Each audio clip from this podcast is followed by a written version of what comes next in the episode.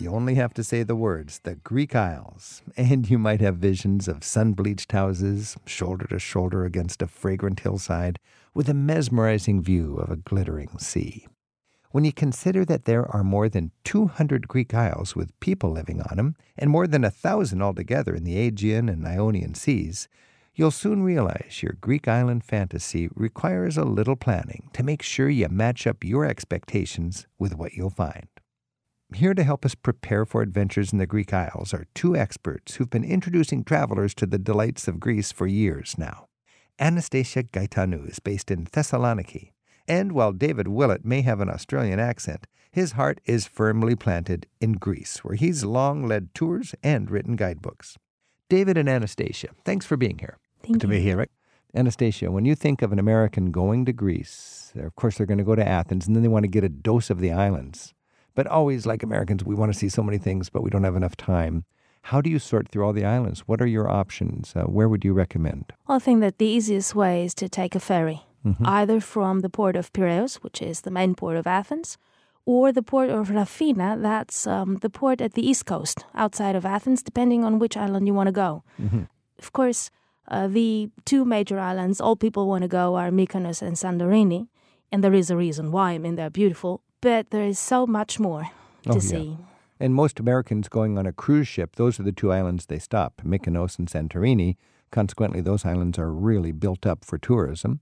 David That's true. Willett, when you're thinking about the Greek islands as just a primer, what are the, the different groups of the islands? Well, there's a number of island chains, and each are quite separate and have a character of their own. Undoubtedly, the most famous are the Cyclades, the Cyclades, Mm-hmm. of which uh, Mykonos and Santorini are the best known. But uh, every island has its own feel, and each island group is uh, is quite different too. An island is not just another island. Everyone An island is not cur- just another island. Every island has its own culture, traditions, similar architecture within uh, groups, but uh, otherwise, there's no two islands are the same. So if you, I mean, there's probably hundreds of islands. If you were just going to choose three islands and choose them for their diversity, you wanted three distinct islands from different parts of Greece. What three islands might we consider? I would start with Naxos, which is my favorite of the Kyklades because it has a bit of everything. If you like beaches, and I don't like beaches, Naxos I think has some of the best in the Kyklades. It also has history going way back to Mycenaean times. There's, uh, I think, 1,500 BC to be found there. There's a wonderful Venetian castle. There's traditional Cycladic architecture. It has everything, and it, it is a real community. It also has excellent food. Naxos cheese is uh, some of the best you'll find in Greece, and Naxos is also famous for its lamb, Okay. highly prized at Easter time. Sounds like a vacation in itself right there. What's another island? Another favorite is Rhodes or Rhodos, and I love Rhodos because of the magnificent old wall town built by the Knights of St John. So this is a crusader city. It's a Crusader city, yes, or an offshoot of the Crusaders. so this is like medieval as can be. If This you have is- this quintessential idea of a European medieval uh, walled city or something, this might be it. Rhodes fits the bill just perfectly. Beautifully. And it's very close to Turkey, isn't it? It's you can get to Turkey quite easily from there. You get to either Fethiye or to Marmaris. So there's ferry boats going from Rhodes to Turkey. Yes. All right. So there's two islands, Naxos and Rhodes. The other one I would add, well, some people will debate whether it's actually an island or not. Crete. It is an island, but it's big enough to be, you know, a separate big country. island, a yeah. separate country. Well, that's of course where the Minoan civilization uh, rose. So it's got fabulous ancient sites, some good beaches, wonderful Venetian Mm. castles, fortifications, and a very distinct culture of its own. People still very proud of their traditions. In Crete. So yeah, these Cretans. Cretans. Are they yes. Cretans? Is that where this Uh, word comes from? Uh, uh, uh, well, I I think we're confusing Cretin, Old French, and, Oh, is that- uh, and and someone from Crete who is. Uh, Thank goodness. yeah, so, Cretans like that are not populating the island of people will say very proudly, "I am Cretan," so you mustn't laugh. Okay, mustn't laugh. I'm sorry. Uh, you are Cretan. Very good. hey, uh, in Crete, we've got what I find the, one of the most memorable hikes anywhere in Europe, the Gorge of Samaria. Talk about that. well, the Samaria Gorge is the most famous. The whole southern coastline or the west southwestern coastline has, has lots of gorges, uh, and there's others that uh, I think are much nicer because really. The Samaria Gorge these days, it's like queuing up to go through the I imagine it's Uffizi quite Museum touristy in, now, isn't uh, it? Yeah. It's convenient because you ride a bus to the very top and then you spend all day walking downhill to get to this lovely beach. Yes. And from there you can catch a boat around and catch a bus then back to your starting point. But that's the classic, sort of obvious one that all the tourists go to. What would be an alternative to the Samaria Gorge that might be nicer? There are others which are just to the east of there. I think it's the Imbros Gorge, which is uh, also very nice, but far less visited. And Yeah. there is also the the Gorge of the Dead. Yes. We call it like that. It's not. Zakros, at It's not. Uh, yes, it's at On Crete, the Gorge of the Dead. Yeah, that's And how the- they call it, of the what, dead what man. would that hike be like then, Anastasia? It's uh, in about two hours Mhm. hike. It's a beautiful gorge. Is it they- downhill going down to the downhill, yes. So you You start at the top, you, you take a, a road to the uh, top of the You thing. start at the top, and then you yes, hike you go down this downhill. gorge all the way to the south coast. hmm that's true. And then at the end of the gorge, and very close, is that beautiful site of the ancient palace of Zakros. What's left of it, but it's um, really That's a nice very reward for your two hour hike then. It is, and there is a beach also quite near, so you can combine all of it. Now, Anastasia, David just talked about Naxos, Rhodos, and Crete as three distinct Mm-hmm. islands. They all sound interesting. What would you add to those islands? If you were going to Naxos, Rhodos, and Crete, how would you be sure to enjoy them? Well, to be honest, I don't think of Crete as an island. It's too big for my taste. it's more like a separated mainland. Okay, so Crete is like uh, too big for an island, okay? Uh, it's a bit too big. Uh, I think it's the fifth biggest of the Mediterranean, if I Yeah. remember well. I would take Lesbos, definitely. It's Lesbos, an island, okay. yes, of the northeastern Aegean Sea. I like that island very much because it's quite big, but you still have the feeling that you're on an island, that you're surrounded by the sea. And the northwest is completely different than the southeast of the island. The northwest is a volcanic landscape. You think that you're on the moon Mm-hmm. sometimes. And uh, there are, again, some uh, fortresses and castles dating back to the 16th century and, uh, by the Crusaders. Venetians as well have been there. And there are some beautiful long sandy beaches there. There are mountains. And then the northeast, yeah, northeast and southeast is completely different. It's very green. Uh, On the not- island of Lesbos, you're yeah, it's the about? same island, always the same island, and there are bigger and smaller coves there. It's really beautiful and combines everything. The city is quite modern, but there are beautiful old mansions. And the city is named Lesbos also? the city is uh, no, the city is named Mytilene. Because in a lot of islands, the name of the town is the same as the island, isn't it? Well, in this particular case, many times the name of the city will be used for the island itself because sometimes Lesbos has different connotation. What is the the connect? Because Oh, people think of lesbian and Lesbos. Is there a connection there? Yes, there is a connection. Lesbian is actually primarily the uh, uh, inhabitant of Lesbos, but it has to do with Sappho, who was uh, a woman poet who lived in the 7th century BC. And we only have fragments of her poets, but in older days, the interpretation was not exactly correct, and people thought that she loved girls more So this poet men. from 2,700 years ago, Yeah. uh, from the island of Lesbos, gave us the term for lesbian Exactly. because we misinterpret her poetry exactly. to think that she loved women. Interesting. This is Travel with Rick Steves. We're exploring the Greek seas with David Willett and Anastasia Gaetanou. Our phone number is 877 333 7425. Ronald's on the phone in Broadbrook, Connecticut. Ronald, thanks for your call. Yeah, hi Rick. Thanks for taking my call. Appreciate the work that you do with your books and your shows. We really enjoy them. We actually have been to Athens on a cruise, but uh, we're getting uh, to go actually spend a week on Paros. And we were thinking, gee, that's one of the islands we were going to leave, obviously fly into Athens, probably hit, obviously, Mykonos, Santorini, but we wanted to spend the a week. We have a chance to spend a week in a in a an apartment on Paros. So we were interested to try to get involved more with the culture, the food, and the history there. How would we best do that? First of all, I guess is the island exciting? Is there things to do there? And how would we spend a full week on an island? So this is Paros, P A R O S, and you certainly don't need to spend a full week because Paros, if I remember correctly, is kind of a transportation hub. There's plenty of ferries going in and out of Paros.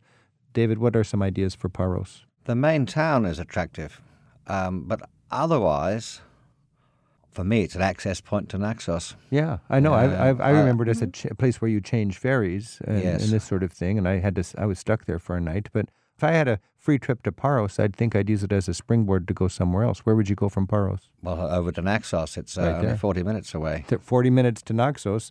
David Willett, he wrote the book on Greece. That's his favorite island in all of Greece, I think. But Paros itself, the big attra- one of the big attractions there is windsurfing. But uh, if you're not into windsurfing, If you have the apartment in Paros and you're staying there anyhow, there are some things that you can do there as well. And what would that be? one day we'll definitely have to rent a car if you don't have one and do um, a round trip around the island.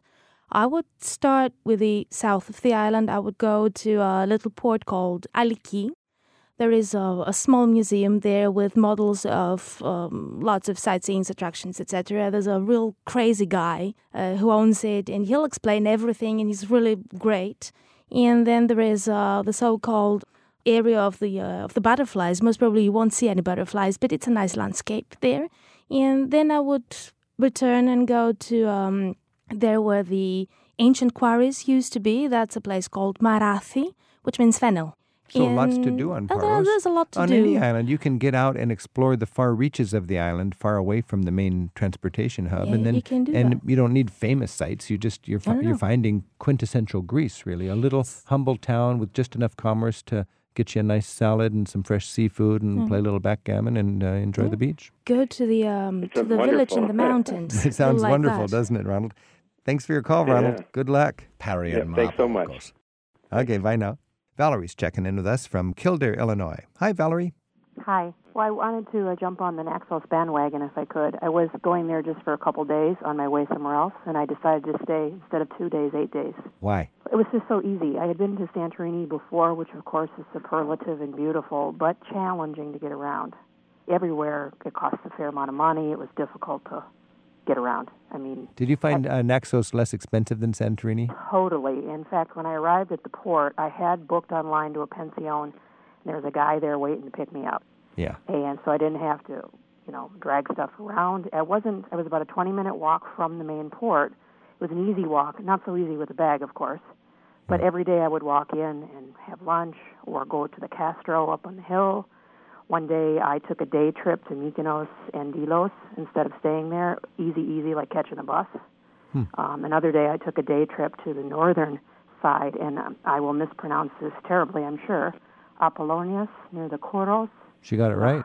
David said you got that pronunciation. You know, one thing that you've mentioned, Valerie, which I think is so uh, insightful, is you've got a real community. This is what David mentioned a Mm-hmm. real community in Naxos. Or if you go to Santorini, it's all just based on tourism, I think. Uh, but And I it- met lovely people there, but there was more frictional cost to get to see the sites. Just every time you wanted to do anything, it was like, do I want to stand in line to get this bus? you're talking about Santorini. Right. In Yeah. Naxos, there was a bus to some outlying beaches, and I did this without a car because I'm afraid to rent cars when I'm alone. And so I got to outlying beaches using public transportation with no difficulty. Now, one thing I really enjoyed doing, I once went to a little island called Lipsi off of Samos, and there's almost nothing on Lipsi. I just hired a guy in the main town to drive me to the other side of the island and leave me there, and I arranged for him to come and pick me up later, and I just had an afternoon on the beach, and it was very peaceful, but I didn't have my own car, but I, I asked this guy to drop me there and pick me up. David, is that still a way for travelers to, to get somewhere, or, or is that a common sort of thing on an island that doesn't have a lot of bus service? It's an easy way to go around things. Yes, if you're not willing to hire a, a motorbike or a car, yes, that's easily easily done. locals are adept at coming back at an at an appointed time and Uh, they're well up. they're well used to the needs of tourists and everywhere you find people speak excellent English, so communication on the islands is never a problem. You don't need to be able to speak Greek. Nice. Valerie, does that give you some ideas then? Certainly. Okay. Thank you very Okay. much. Okay. Bye Thank bye. you.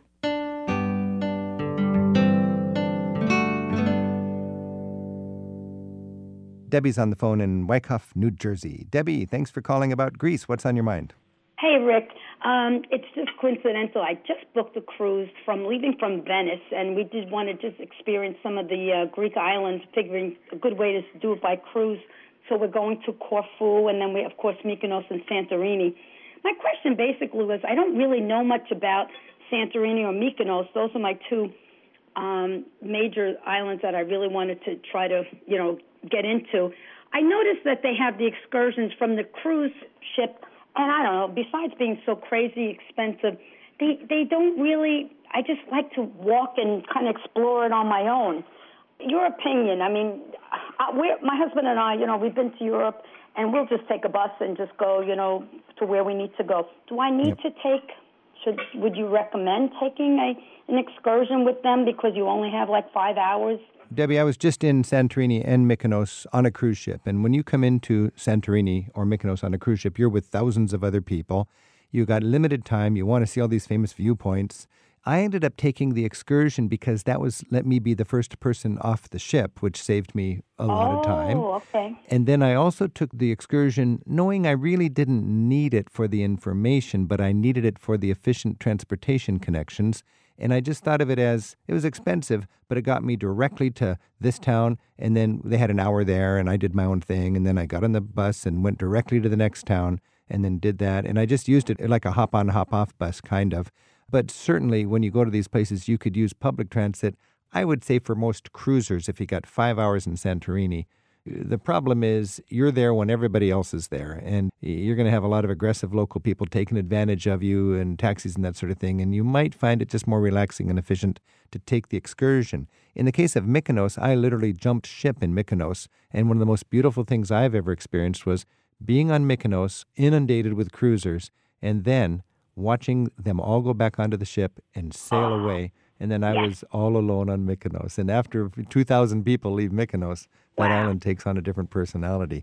Oh, um, yes. That's, that's the way to do it. I wish I had. That's why we thought we'd take a little taste of the island and um, decide which we liked better and def- definitely return and yeah. try to live like a local. Well, when you come in with a cruise ship, it makes everything extremely touristy. It's like the locals are laid back and the cruise ship is here and everybody is into high gear to make their money off you, and then the cruise ship's gone and they relax again and that's the nature of cruising. I, I really enjoyed the cruising, but I'll tell you, uh, it's a different experience to be on these places without the cruise ship.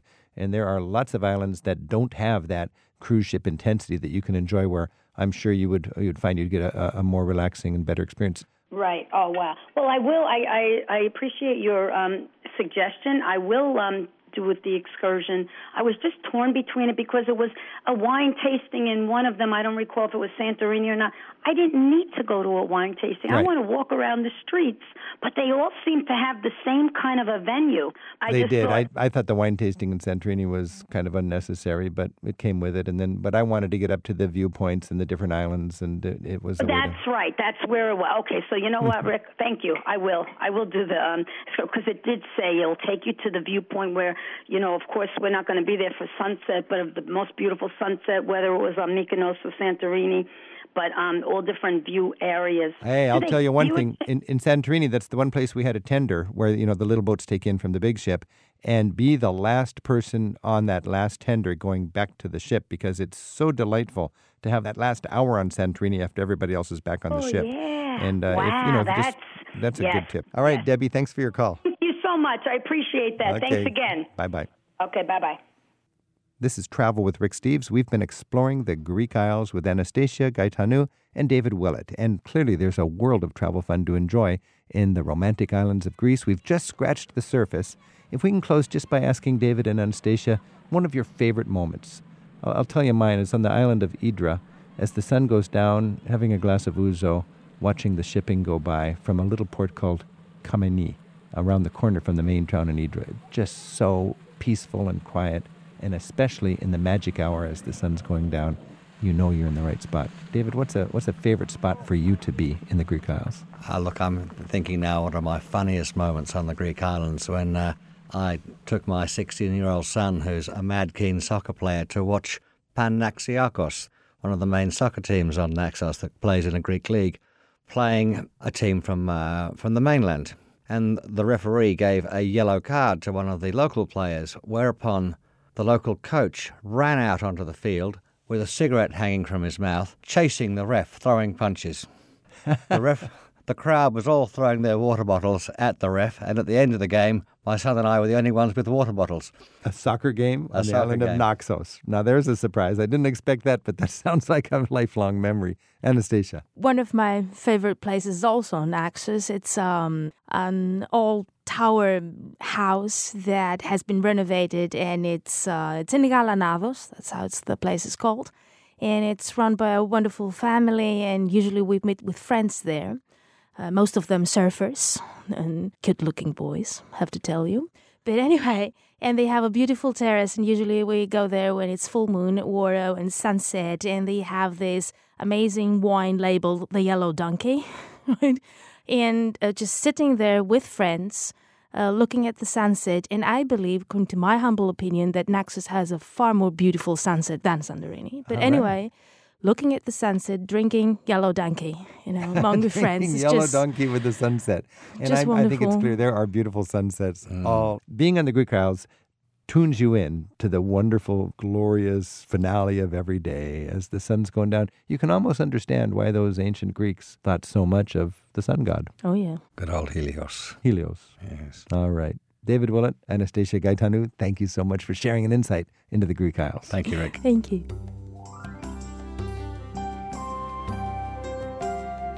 Rick Steves has spent a third of his adult life in Europe researching and writing guidebooks.